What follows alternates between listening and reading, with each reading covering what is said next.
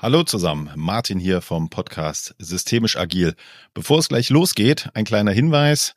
Wir haben den aktuellen Podcast mit Thorsten in zwei Teile geteilt, weil wir so lange gequatscht haben, dass über eine Stunde zusammenkam. Und das wollen wir euch nicht antun. Wir haben zwei Themen besprochen, die wir sehr gut auseinandernehmen können. Teil eins dreht sich um Kommunikationsmuster in Teams. Und Teil 2 liefert einen Beitrag zur aktuellen Diskussion rund um das Thema, wo ist eigentlich der Mensch im Systemischen?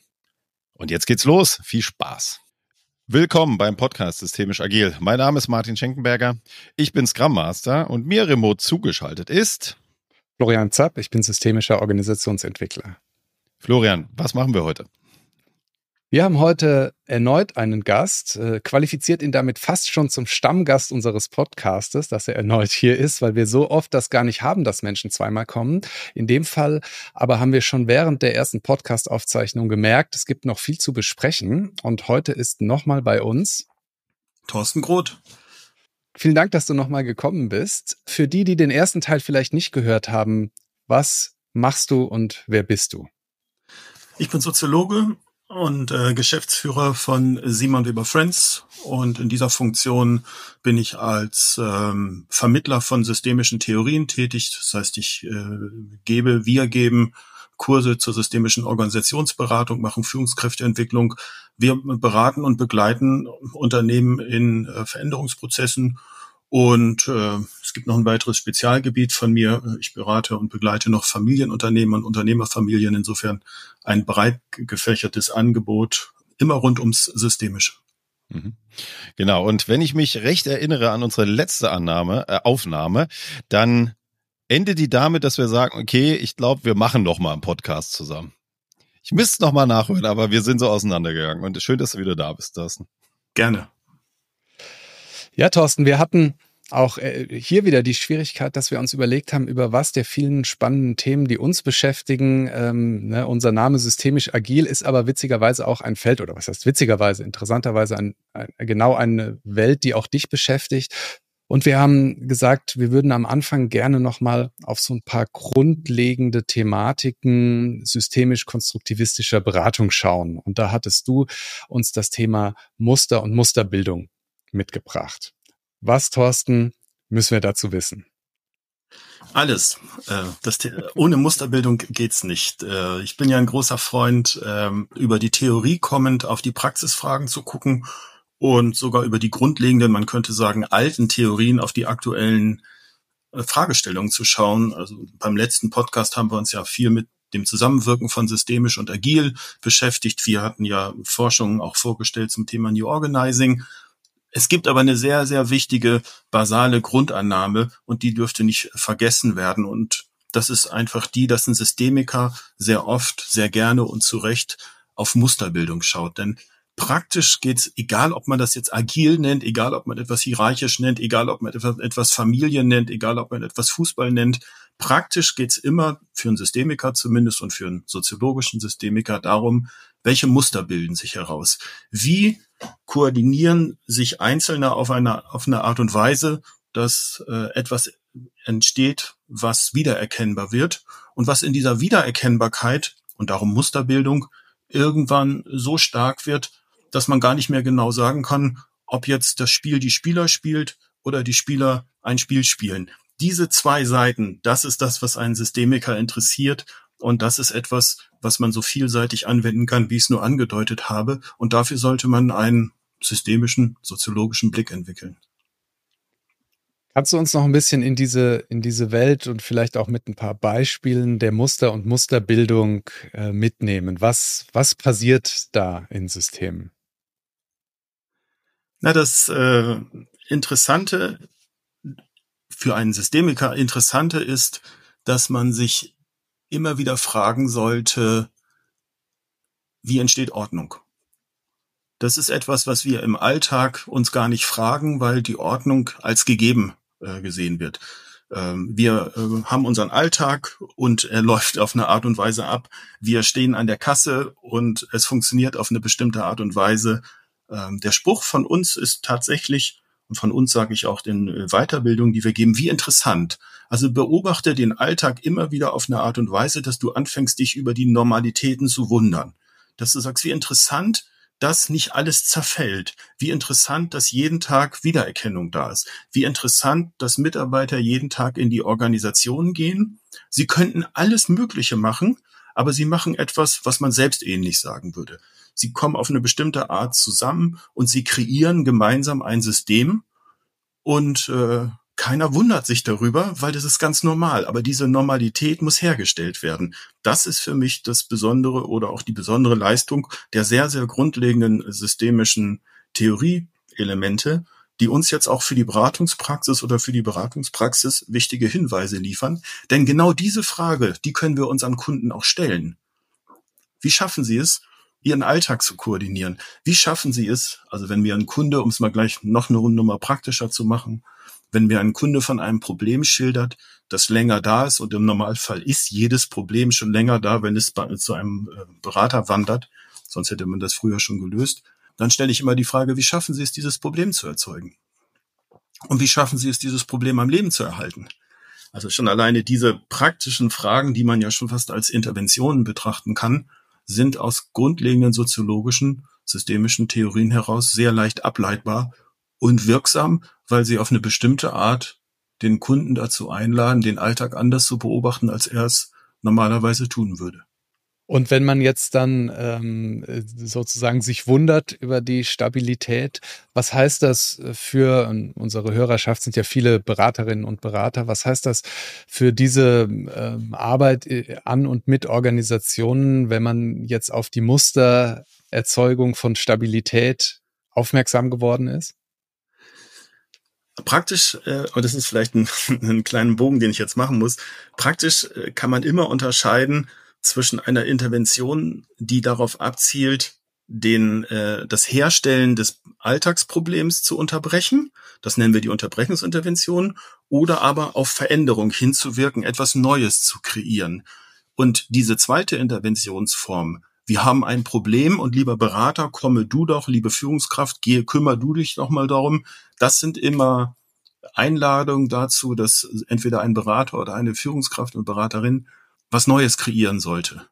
Und kommt immer auf die Idee, den Alltag als gegeben zu nehmen und das Neue als das Ziel auszugeben für die Maßnahme. Auch im Prinzip alle Agilisierungsvorhaben haben auch äh, damit zu tun. Ne? Und äh, das, was mir so wichtig ist, diese Verwunderung über die Ordnung führt dazu, dass wir darüber nachdenken, vielleicht muss man gar nichts Neues machen, vielleicht muss man nur die Problemerzeugung unterbrechen. Wenn alle jeden Tag ein Problem wiederherstellen, müssen sie womöglich etwas nicht mehr machen, sodass das Problem nicht auftaucht. Und natürlich sind diese Gedanken jetzt ein bisschen verschwurbelt. Man muss etwas nicht machen, sodass ein Problem nicht auftaucht. Aber darum geht's doch in der Beratung. Dass man irgendwas neu und anders machen müsste, das weiß doch jeder. Äh, und das wissen die Beteiligten auch. Aber sie haben oftmals keinen Blick dafür, dass sie jeden Tag ihr Schlamassel erstmal wieder herstellen, um anschließend es zu bejammern und nach Beratern zu suchen. Mhm.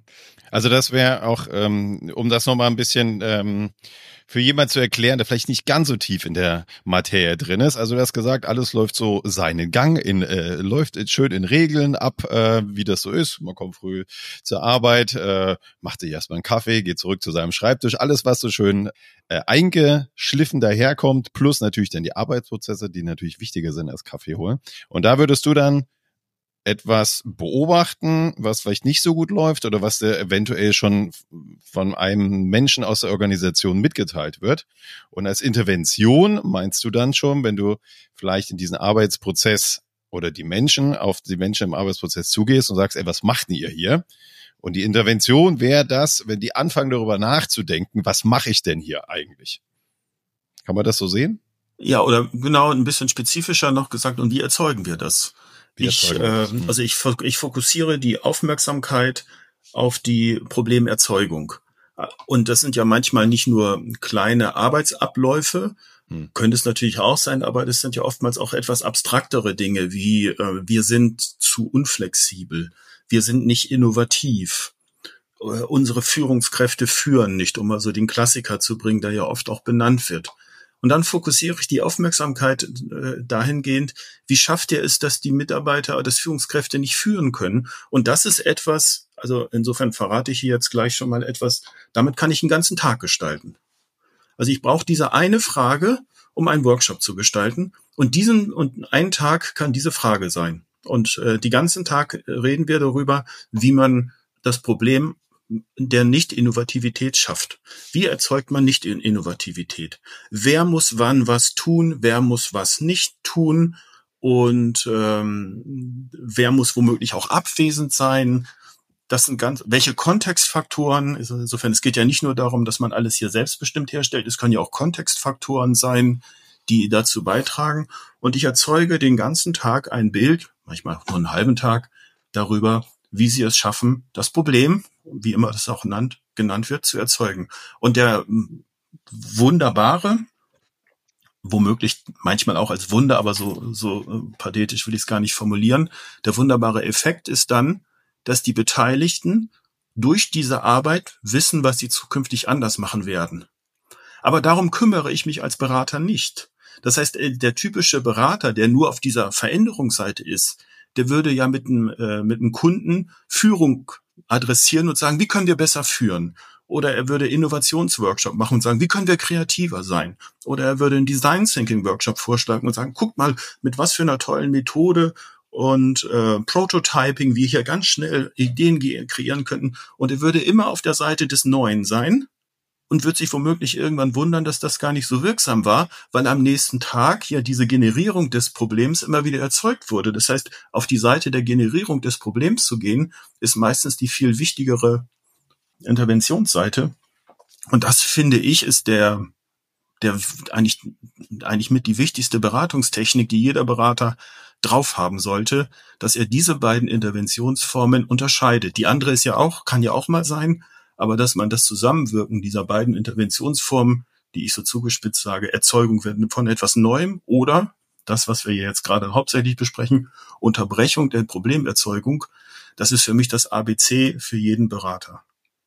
Und Thorsten, damit äh, greifst du ja auch eine Erkenntnis auf, die ja auch manchmal den Menschen, die mit dem Wort systemisch arbeiten, vorgeworfen wird, nämlich, dass man damit ähm, dem, dem Mechanismus, wie Organisationen funktionieren, gerecht wird, wenn man so arbeitet, weil die ja genau auf diese Reproduktion und die Stabilität und Vorhersagbarkeit von bestimmten oder von, von fast allem eigentlich ausgelegt sind. Und äh, man kann bei Dirk Becker ja auch ganz viel über dieses äh, Oxymoron der lernenden Organisation lesen, der ja sagt, das ist ja an sich schon ein Problem, weil Organisationen ja gerade eigentlich gut sind, wenn sie nicht so schnell lernen. Und, und äh, da ist er ja genau bei dir. Er sagt ja auch, die größte Herausforderung ist ja, die bestehenden Routinen zu verlernen, als was mhm. Neues hinzuzufügen. Und da, das, wenn ich dich richtig verstehe, ist das ja genau dein Ansatz, dass du auch sagst. Und das ist was, was ich im Beratungsalltag ganz oft erlebe, dass alle ja ganz schnell Ideen haben, was man tun könnte man aber da gar nicht so richtig hinkommt, weil das Problem einem ständig wieder in die Waden beißt, weil man eben genau unabsichtlich reproduziert, weil eben so Organisationen ticken. Ja, und ganz oft ist nicht das Problem die kreative Idee, sondern das Weglassen des bisherigen. Und ähm, äh, da bin ich total bei dir. Das äh, ist manchmal die viel größere Herausforderung, als irgendeinen Prototype zu basteln im Workshop. Ja, und wir nehmen den Kontext äh, ernst und mhm. in diesem Falle den Organisationskontext, der natürlich Erwartungen herstellt an Verhalten, der natürlich Erwartungen an Routinehandlungen herstellt, die, ähm, die es immer wieder auch begünstigen, dass man sich weiterhin so verhält, wie man sich verhält, dadurch ein Problem erzeugt, äh, über das man sich dann beklagt. Aber insofern diese Erzeugungsmuster, das wird auch dem, der Organisation viel mehr gerecht. Ich weiß nicht, ob ihr das äh, schon noch stärker auch zu hören bekommt oder auch mitverfolgt. Es gibt ja eine große Diskussion schon seit langem in der systemischen Szene zwischen problemorientierten und lösungsorientierten Arbeiten. Absolut. Und äh, der reine lösungsfokussierte würde womöglich bei dem, was ich jetzt hier gerade mit euch skizziert habe, sagen, aber Thorsten, du arbeitest doch nur am Problem, du machst doch eine Problemtrance, du bist doch eigentlich immer dabei, die Erzeugung eines Problems zu verhindern, aber eigentlich bist du doch dabei, immer wieder das Problem nach vorne zu heben. Und da würde ich sehr stark mit dem Kontext Organisation argumentieren und würde sagen, aber das ist der erzeugende Mechanismus, den wir nicht weglassen können, denn man muss gucken in der Geschichte der Kurzzeittherapie oder lösungsfokussierten Therapie, und jetzt merkt ihr schon an, meiner, an meinem Vokabular, ich rede nicht mehr über Beratung, ist dieser lösungsfokussierte Ansatz in der Arbeit mit Kleinstsystemen, also mit Familiensystemen entstanden. Und dort habe ich alle relevanten Personen in der Beratung gehabt. Das heißt, wenn eine Familie aus drei, vier Mitgliedern besteht und ich lösungsfokussiert arbeite, werden sie zukünftig etwas anders machen. Das heißt, mit ihnen muss ich womöglich nicht so sehr an der Problemerzeugung arbeiten, sondern kann sehr gute Wirkung über reine Lösungsfokussierung erzeugen. Aber in Organisationen ist es ja immer wieder so, dass wir äh, eine riesen Anzahl und Fülle an Vorschriften, Vorgaben, Konjunkturbedingungen, äh, Kontextfaktoren haben, auf die wir keinen Einfluss haben, die immer wieder dafür sorgen, dass ein Problem erzeugt wird. Und insofern bin ich gerade in Organisations- und Teamkontexten sehr überzeugt von dieser Unterbrechungsintervention.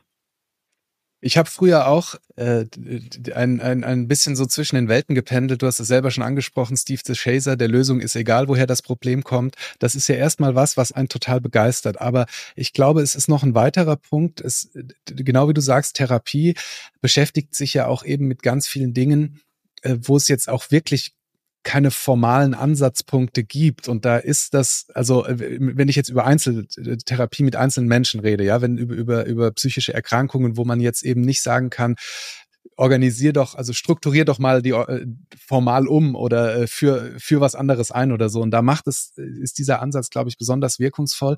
Bei Organisationen gibt's halt sowas wie eine Formalstruktur und da ist eben manchmal das Reden über Probleme und die Diagnos oder Diagnostik, ein schwieriges Wort, dass die Analyse von von äh, zum Beispiel einer, einer, einer schwierigen Formalstruktur wichtig, weil wenn ich die nicht ändere, du hast, wir haben es jetzt, wir sagen es ja immer wieder, dann, dann tritt es halt jeden Tag wieder auf und da kann ich mich in eine, eine Lösungstrance begeben, wie ich will. Ja, wenn die Schnittstelle schlecht organisiert ist, dann ist die schlecht organisiert und ich sollte da irgendwann mal hinkommen. Aber spannend, dass du das sagst, ja.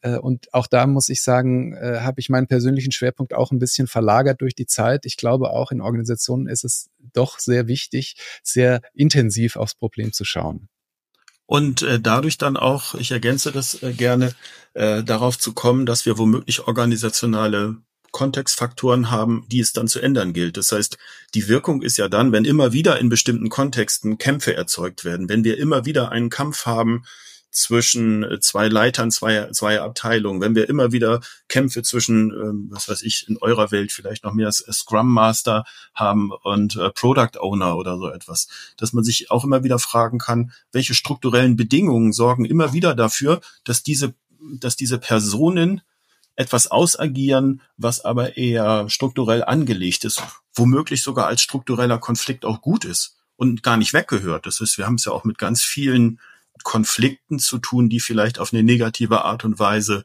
von den Akteuren ausgespielt werden oder gespielt werden und sich gegenseitig bekämpfen und natürlich auch noch Zuschreibungen machen, wie blöd ist der denn, mit diesem Blödmann kann ich nicht zusammenarbeiten oder ähm, sondern äh, der strukturelle Blick würde sagen, dieser Konflikt ist gut. Er könnte womöglich auf eine andere Art und Weise ausgetragen werden, aber es ist gut, äh, dass wir den Konflikt hier haben. All diese Kontextfaktoren kann ich in meine Beratung mit dem Blick für Organisationen ja auch mit einbeziehen. Ja, Thorsten, und genau das meinte ich. Vielleicht muss bei den zwei Scrum Mastern, die sich streiten, dann jemand mit der formalen Hierarchie und der formalen Macht dann eingreifen und das entscheiden. Und das geht zum Beispiel bei einer psychischen Erkrankung halt nicht. Da kann man nicht sagen, da muss jetzt mal einer mit der formalen Macht eingreifen und sagen, hier wird jetzt mal, weiß ich nicht, nicht mehr traurig. Äh, so, das, das deswegen macht es da manchmal keinen Sinn, auf die Probleme zu schauen, aber dort, wo formal eben gegengesteuert werden kann, schon. Äh, mhm. Martin. Ja, da waren jetzt so zwei Dinge drin. Mal gucken, dass ich jetzt nicht zu weit äh, gehe. Also genau, diesen Streit, das fand ich total spannend zwischen, äh, wenn wir jetzt tief eintauchen bei Scrum, Product Owner und Scrum Master oder Team. Äh, ich glaube, würde auch sagen, der ist gut, weil ein Product Owner verteidigt sein Produkt, der will immer mehr haben. Das ist am Ende nichts anderes als der Vertriebler, der auf die Produktion zugeht und sagt, ich habe schon zehn Maschinen verkauft und die Produktion sagt, ja super, wir schaffen das da gar nicht, die so schnell zu produzieren. Aber es ist da eigentlich ganz gut, dass die zehn Maschinen schon verkauft sind. Und nichts anderes hast du ja auf, auf, auf dieser Ebene. Da will jemand ein Produkt haben und das, die arbeiten immer so leicht gegeneinander im Sinne von haben wollen und umsetzen. Und ich glaube, da gibt's eine Spannung, die finde ich sogar ganz gesund. Man muss halt genau gucken, wie du sagst, wie wird das Ganze ausgetragen und dass jemand haben will und der andere arbeitet dagegen, das finde ich gar nicht so schlecht an der Stelle. Ähm, mhm. Zum Thema Muster und Problemzone Stunde ist mir noch eingefallen, als ihr das so besprochen habt. Letztendlich, jetzt bin ich auch wieder auf Teamebene und vielleicht auch meinetwegen bei Scrum, haben wir ja sowas wie Retrospektiven. So, und ähm, ich hänge da auch so ein bisschen äh, zwischen den Stühlen, wie Florian gesagt hat, so im Sinne von, habe ich genug Zeit, die Vergangenheit anzuschauen, weil bei mir tickt natürlich immer so die Uhr. So nach anderthalb Stunden oder zwei Stunden ist so eine Retrospektive um und da so eine große Frage, äh, da zwei Stunden lang rumzudoktern, habe ich am Ende keine Lösung. Genau, und da sind wir schon bei dem Problem. Das heißt ja auch immer, man soll mit dem Team direkt eine Lösung erarbeiten. Problem, Lösung. So, wird das vielleicht ein Stück weit aufgelöst und ist gar nicht im, im Sinne so schlimm in Anführungsstrichen, wie du das darlegst, weil wir uns ja in Iterationen sowieso immer wieder treffen. So alle zwei Wochen, äh, alle zwei Wochen sitzen wir wieder zusammen und sagen, hat das denn funktioniert, was wir vereinbart haben? Und dass es dann durch diese Iteration am Ende doch eine Verbesserung gibt, die aber vom Zeiteinsatz her doch relativ schmal ablaufen kann. Ja, das müsste man sich jetzt äh, im Detail angucken, Martin. Insofern ähm, habe ich da okay. unterschiedliche Fantasien jetzt vor Augen, was das alles sein könnte. Aber ich wollte auf einen Aspekt noch hinweisen, äh, nämlich die Frage, was, wie nennen wir, was nennen wir eigentlich Lösung?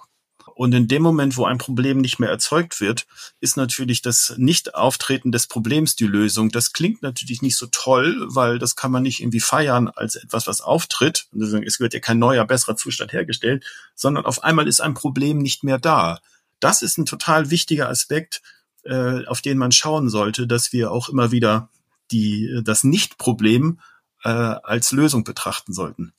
Und äh, äh ich arbeite ja auch viel mit Familienunternehmen zusammen und viele Familienunternehmen, die machen so vieles so gut und sie wissen gar nicht, wie sie es machen, weil sie, die, weil sie keine Probleme haben. Und insofern, ähm, die, die, die Systemik kennt dafür einen Begriff und der Begriff heißt eigentlich funktionale Methode oder funktionale Analyse. Wofür ist es gut, dass wir das so und so haben? Wofür ist es auch gut, dass wir ein Problem haben? Ähm, das heißt, wir müssen immer wieder den Alltag und die Erzeugung im Alltag uns anschauen und nicht nur die Problemerzeugung verhindern, wie wir das gerade diskutiert haben, sondern uns auch immer wieder fragen, wie schaffen wir es eigentlich, so gut zu sein? Und äh, insofern ist das immer noch die große Erweiterung. Und dann ist für mich die Frage, ob das jetzt, wie lange das da dauert oder nicht dauert, ist für mich gar nicht das Entscheidende, mhm. sondern vielmehr die Frage, wie können wir, wenn wir wieder zurückgehen auf dein Beispiel der Retro, wie können wir mal anders auf den Alltag gucken, als wir es anders gemacht haben und darüber Erkenntnisse erlangen? Denn das ist ja mhm. der Kernbegriff der systemischen Beratung wäre jetzt hier äh, Sorge für anschlussfähige Irritation. Anschlussfähige Irritation heißt, du musst eine Idee haben, die sie mit ihrer Praxis verknüpfen können. Aber die Idee muss eine Qualität haben, dass sie die Leute hinreichend irritiert und sie nicht in ihren Gedankenkonstrukten, Kommunikationsmustern und auch in ihren Erklärungsmustern immer wieder gefangen sind. Und insofern, das, was wir hier die ganze Zeit schon diskutieren, ist eine meines, meines Erachtens immer eine anschlussfähige Irritation, weil sie müssen ja durch meine Frage ihre Praxis reinbringen, aber sie werden sie auf eine andere Art und Weise bearbeiten, als sie es bisher gemacht haben. Und das würde ich dann erstmal Fortschritt nennen. Vielen Dank, Thorsten. Du hast mir gerade eine Top-Frage geliefert für die nächste Retro. Wie schaffen wir es, so gut zu sein? Das probiere ich direkt aus. Finde ich total gut. Ja. Thorsten, nochmal zurück auf die Muster und die Musterbildung. Du hast uns, als wir ähm, besprochen haben, was in diesem Podcast rankommen könnte, gesagt, äh, du arbeitest mit drei ähm, ja, großen Überschriften, wie Muster oder Konfliktmuster in Teams äh, bezeichnet werden können. Kannst du uns da nochmal ein bisschen mitnehmen?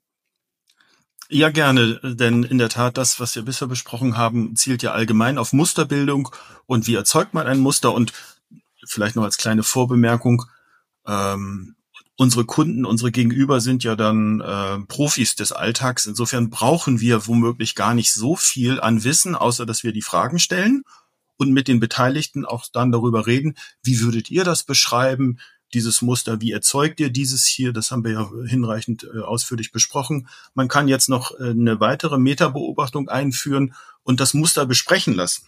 Also nicht nur, wie mhm. erzeugt man ein Problem, sondern wie würdet ihr das beschreiben, wie ihr hier miteinander umgeht?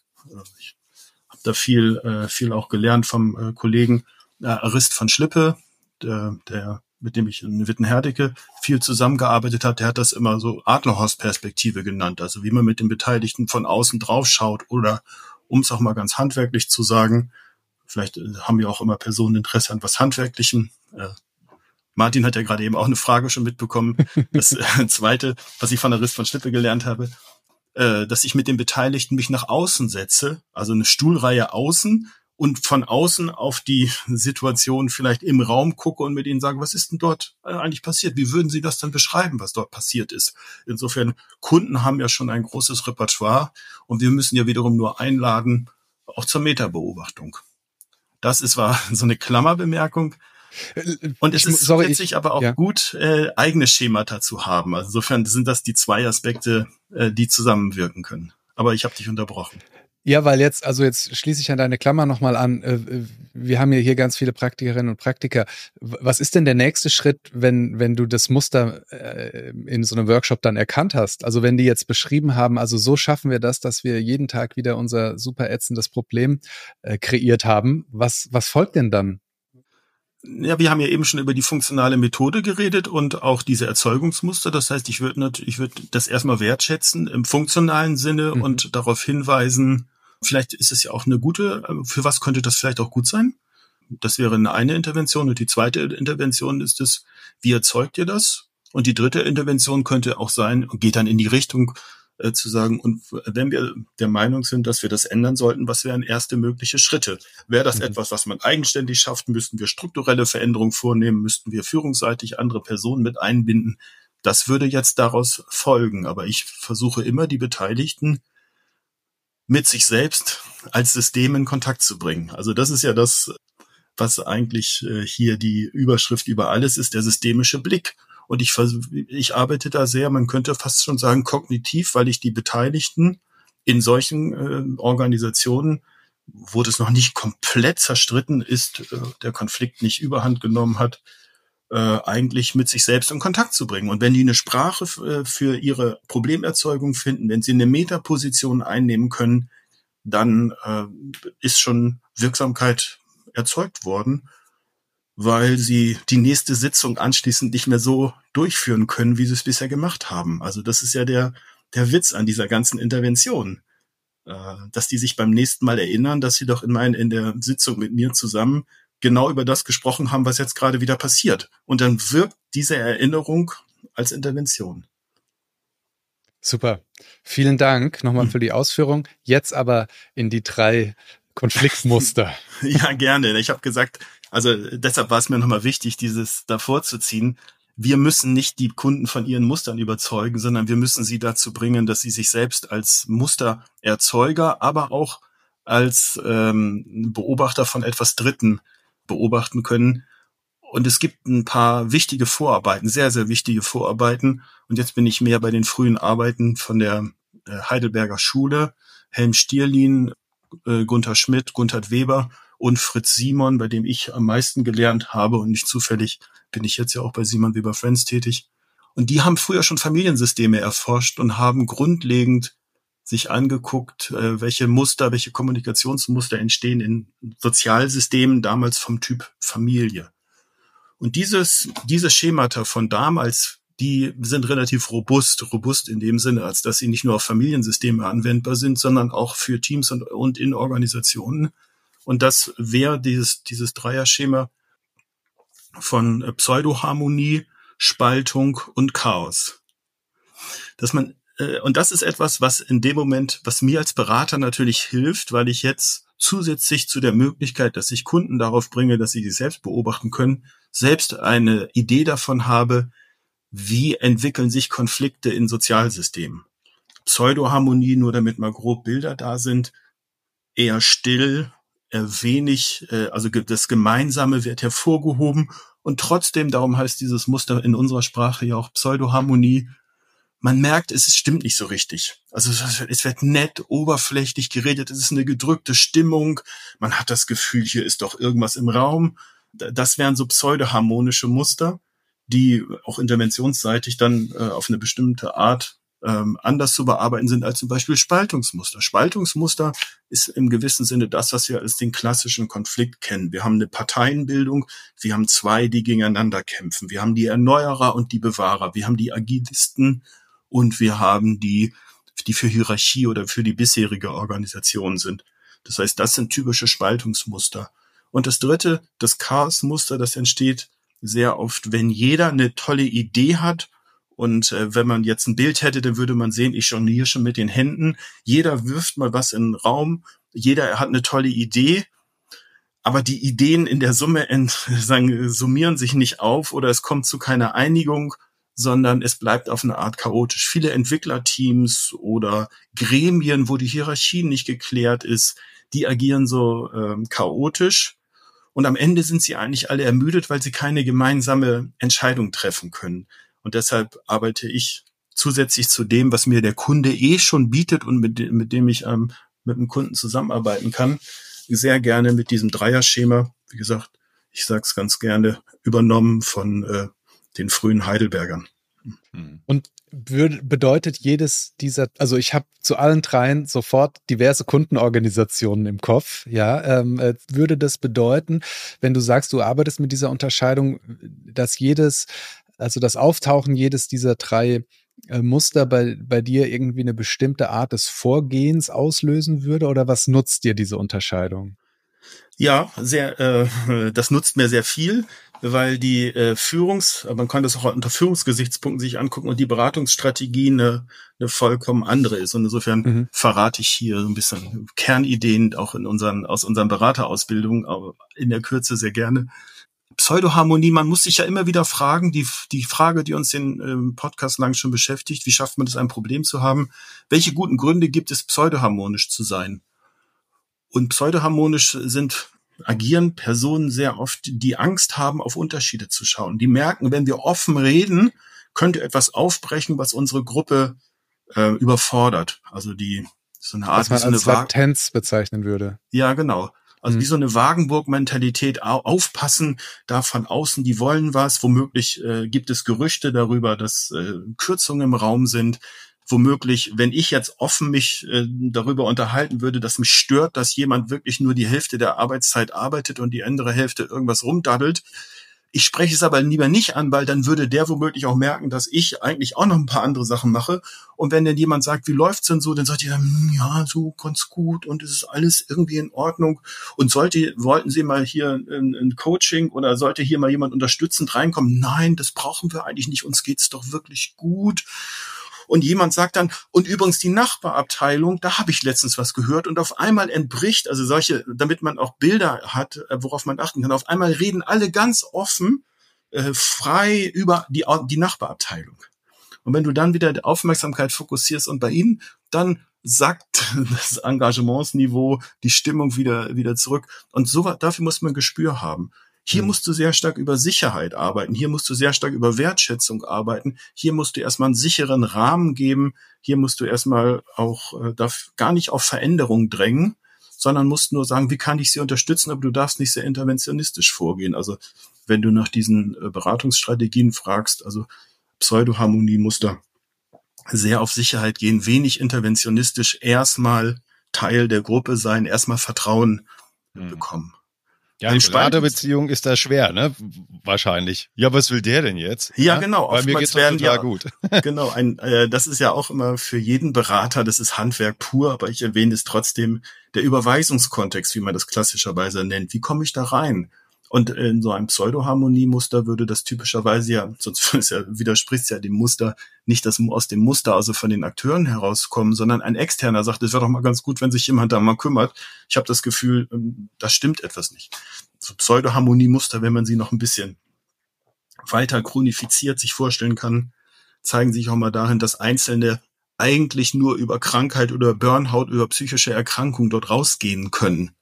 Also das wäre, äh, weil man wird mit den, man kann die Unterschiede und sein schlechtes Gefühl, das man dort hat in dieser Gruppe, nicht gut loswerden. Insofern geht das sehr stark auf ähm, körperliche Symptome bei einigen äh, Mitgliedern. Und dann kommt jemand anderes und sagt, da muss was getan werden. Entscheidend ist natürlich, dass wir auf das Muster gehen und nicht auf den Einzelnen. Das ist ja wieder der systemische Blick. dass nicht derjenige, der krank wird in solchen Systemen äh, oder rausgeht, derjenige ist, der das Problem hat, sondern äh, so ein Pseudo-Harmoniemuster hat er was erzeugt. Also da muss ich viel für Sicherheit sorgen. Vielleicht die zwei anderen noch ganz kurz, mhm. weil das klassische, das klassische Spaltungsmuster, das traue ich mich ja kaum zu sagen, das äh, zielt ja immer darauf ab, äh, wie schaffen die es, dieses Problem zu erzeugen. Es gibt zwei gute Gründe. Es gibt gute Gründe zu innovieren, es gibt gute Gründe, auf das äh, Alte zu gucken. Es gibt gute Gründe für Digitalisierung, es gibt gute Gründe für das äh, Kerngeschäft. Wie schafft man es, beide Positionen zusammenzubringen? Was ist die übergeordnete Fragestellung? Also wenn ich in Organisationen bin, in denen so ein Spaltungsmuster ja nicht nur einmal, sondern in vielen Teams auftritt oder in Führungskreisen oder auch manchmal in der ganzen Mannschaft, dann äh, ist es oftmals auch eine Strategiefrage. Dass in der Strategie ungeklärt ist, äh, wo man eigentlich hin möchte und die Beteiligten richten sich dann je nach Präferenz der einen Seite zu und danach aus und sie kommen notwendigerweise in den Konflikt, aber sie haben eigentlich keinen Konflikt mit ihnen, sondern der Konflikt hat sie ergriffen und der Konflikt entsteht durch eine ungeklärte Strategie. Also das mal eben so eine ganz schnelle Ableitung, wie man jetzt auch systemisch solche Konflikte lesen kann. Wenn ich da kurz einhaken darf, mir hat da noch total geholfen, ähm, das ist ja auch so eine Idee von Luhmann, dass es äh, in Systemen Repräsentanten von bestimmten Umwelten gibt. Und wenn man das erkennt und dann schafft, zu sagen, der Konflikt, der hier zwischen Rechtsabteilung und äh, Vertrieb stattfindet, der ist nicht, weil die Rechtsabteilung Spaß dran hat, dem Vertrieb die Arbeit schwer zu machen oder der Vertrieb zu doof ist, in, äh, rechtlich mitzudenken oder so, sondern weil beide was ganz Wichtiges im Blick haben und dafür die Stellvertretungsfunktion haben als Rolle, nicht als Person. Ähm, mhm. Und dann kann man plötzlich diesen Konflikt austragen oder manchmal kommt man auch dazu, genau wie du sagst, dass eben an anderer Stelle entschieden werden muss, welche, welche Rationalität, welcher lokalen Rationalität folgen wir hier. Aber wenn man das schafft, dass man eben die Menschen, dass sich nicht die Menschen äh, bekriegen, sondern die Repräsentantenfunktionen in eine, in einen, in einen, ja, weiß ich gar nicht, äh, Kampf klingt jetzt schon wieder so martialisch, aber in einen, einen, einen, einen guten Austausch kommen, das hat mir total geholfen. Ist natürlich nicht immer so einfach, weil wir Menschen uns natürlich oft dann als Mensch angegriffen fühlen und nicht als. Ja, und in dem Funktion. Moment, wo der Konflikt dann erstmal läuft, passieren ja auch Verletzungen auf Personenebene und jeder hat auch gute Gründe und jeder hat gute Gründe, ähm, äh, den oder die andere äh, dann auch äh, verantwortlich zu machen für das, was derjenige getan oder gesagt oder nicht getan oder nicht gesagt hat. Und äh, insofern spielt so ein Spiel sich dann natürlich selbst und, und erzeugt gute Anschlüsse. Der Begriff, den man wirklich sehr, sehr gut nutzen kann von Luhmann. Oder das Konzept ist ja, dass der Konflikt ein parasitäres System ist. Also der nistet sich als ein System dort ein und ernährt sich einfach von den Spielern und, und ist auch in der Lage, die Spieler auch gut äh, wieder in Position zu bringen. Und darum, da bin ich wieder bei dieser Intervention der Metabeobachtung, also die Beteiligten ja. jetzt in die Beobachtung zu bringen und zu sagen, wie schaffen sie es eigentlich, dass dieser Konflikt, dass es dem Konflikten gut geht? Also man externalisiert diesen Konflikt, man nimmt diesen Konflikt als etwas Drittes und adressiert ihn auch mit den beiden Parteien so, dass sie gemeinsam draufschauen und sagen, was äh, verbindet uns auf eine bestimmte Art und Weise so, dass wir äh, in den Konflikt kommen. Wir haben ein großes Interesse am Fortbestand unserer Firma und deshalb, weil wir zwei unterschiedliche Wege haben und es unklar ist, wie es sich weiterentwickelt in der jetzigen Welt, müssen wir, äh, ernährt sich der Konflikt äh, von unserem Interesse am gemeinsamen Überleben.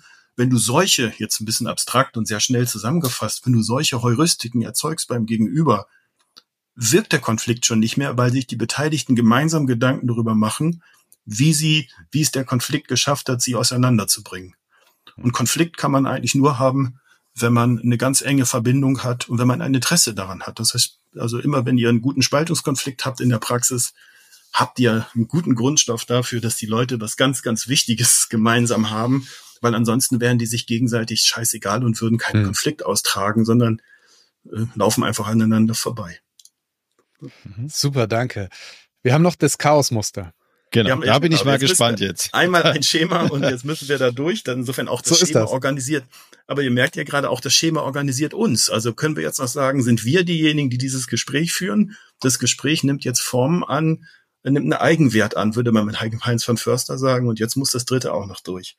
Chaosmuster. Chaosmuster entsteht hauptsächlich dann, wenn, wenn viele einzelne ganz tolle Ideen haben, aber äh, nicht gemeinsam keine Verantwortung da ist für das Ergebnis. Also insofern ist Verantwortung und Verantwortlichkeit hier sicherlich das, was ein, was ein Zentralthema ist. Äh, und das zielt sehr stark darauf ab, welche äh, Rahmendaten haben wir hier eigentlich? Haben wir gemeinsam ein Datum, bis wann wir uns entscheiden müssen? Können wir dieses äh, Spiel einfach weiterspielen wie bisher? Das Musterbeispiel, das wird jeder bei uns, wir haben auch viele Leute aus Agenturen in unseren Weiterbildungen, weil die auch immer mehr zu Change-Beratern werden. Insofern auch Agenturpersonen können da mal sehr gute Geschichten erzählen. Dieses Chaos-Muster kennt jeder, der in Agenturen da ist. Da ist, jeder hat eine tolle Idee, wie man eine Kampagne macht und es geht laut her, man geht auseinander und äh, man einigt sich nicht.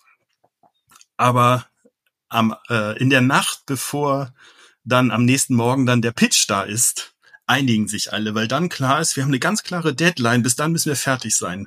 Und diese Geschichte, die erzähle ich auch sonst immer gerne und hier deshalb auch, weil sie das Wichtigste deutlich macht, was ein Chaosmuster unterbricht. Eine gemeinsame Einigung darauf, äh, was ist die externe Grundlage? Was können wir eigentlich noch weitermachen wie bisher? Oder was ist eigentlich der Preis, wenn wir weitermachen wie bisher? Und dieser externe Grund, der muss da sein, damit ein Chaosmuster nicht ausbricht. Chaosmuster sind ja erstmal gut. Kreativ mal äh, Brainstorming machen. Lasst uns doch mal alle Stichworte zusammenwerfen. Das ist doch ganz toll. In der Frühphase eines Chaosmusters haben wir Kreativität. In den Spätphasen haben wir nur noch Verärgerung, Ermüdung, Diskussion. Das kenne ich aus vielen selbstorganisierten Teams, mit denen wir zurzeit auch zusammenarbeiten die dann äh, sagen, keine Endlosdiskussion mehr. Die Hälfte der Personen bleibt irgendwann nur noch weg, weil man nur noch darüber diskutiert, wie man noch agiler, wie man richtig agil, wie man pragmatisch äh, agil, wie man dogmatisch agil agiert. Aber sie können sich gemeinsam nicht einigen, weil ja Führung äh, nicht da ist. Führung würde normalerweise ja sagen, bis 12 Uhr bitte ein Ergebnis, ansonsten muss ich entscheiden, das will ich nicht. Aber wenn ihr euch nicht entscheidet, entscheide ich mich diesen Hinweis gebe ich immer Führungskräften, dass ich sage, habt ihr eigentlich einen guten Rahmen vorgegeben? Ihr könnt nicht nur frei laufen lassen, sondern ihr müsst euch über den Rahmen einigen und die Beteiligten müssen immer klar haben, was ist der Preis des Weitermachens wie bisher. Mhm. Chaosmuster, also mit, Entschuldigung, Martin. Hm, mit einer Deadline, also Priorisierung wäre auch so ein Punkt, ne? Könnte man ja, das nennen. Das. Also, ich kenne das ja aus Unternehmen, Projekte, Projekte, Projekte, alles stöhnen nur noch. Und ich sage, eigentlich wolltet ihr mal etwas fertig kriegen, oder? Ich meine, und irgendwas fertig kriegen heißt nicht, ich übertreibe mal jeden Tag ein neues Projekt aufzureisen, weil dann wird nichts fertig. Ja? Und äh, wenn man dann fragt, ja, priorisiert doch mal, ja, ist alles wichtig. Ja, das ist der Stand heute.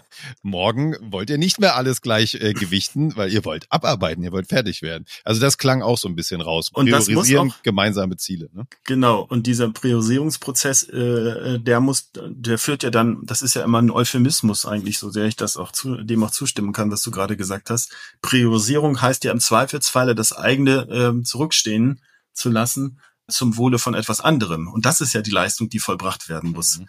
Es ist äh, äh, zum Wohle des Ganzen müssen fünf, die zwar auch gute Ideen haben, jetzt mal zurückstecken und nicht immer wieder sagen, dass ihre Idee die doch vielleicht bessere wäre. Sie müssen zurückstecken zum Wohle des äh, Ganzen. Insofern auch das steckt dahinter. Du hast nicht nur die Priorisierung, sondern du hast auch äh, die Anerkennung, dass Personen, die rück äh, zum Wohle des Ganzen zurückstellen, etwas, das muss auch äh, führungsseitig bearbeitet werden. Das ist meistens eine Leistung, die nicht äh, beachtet wird.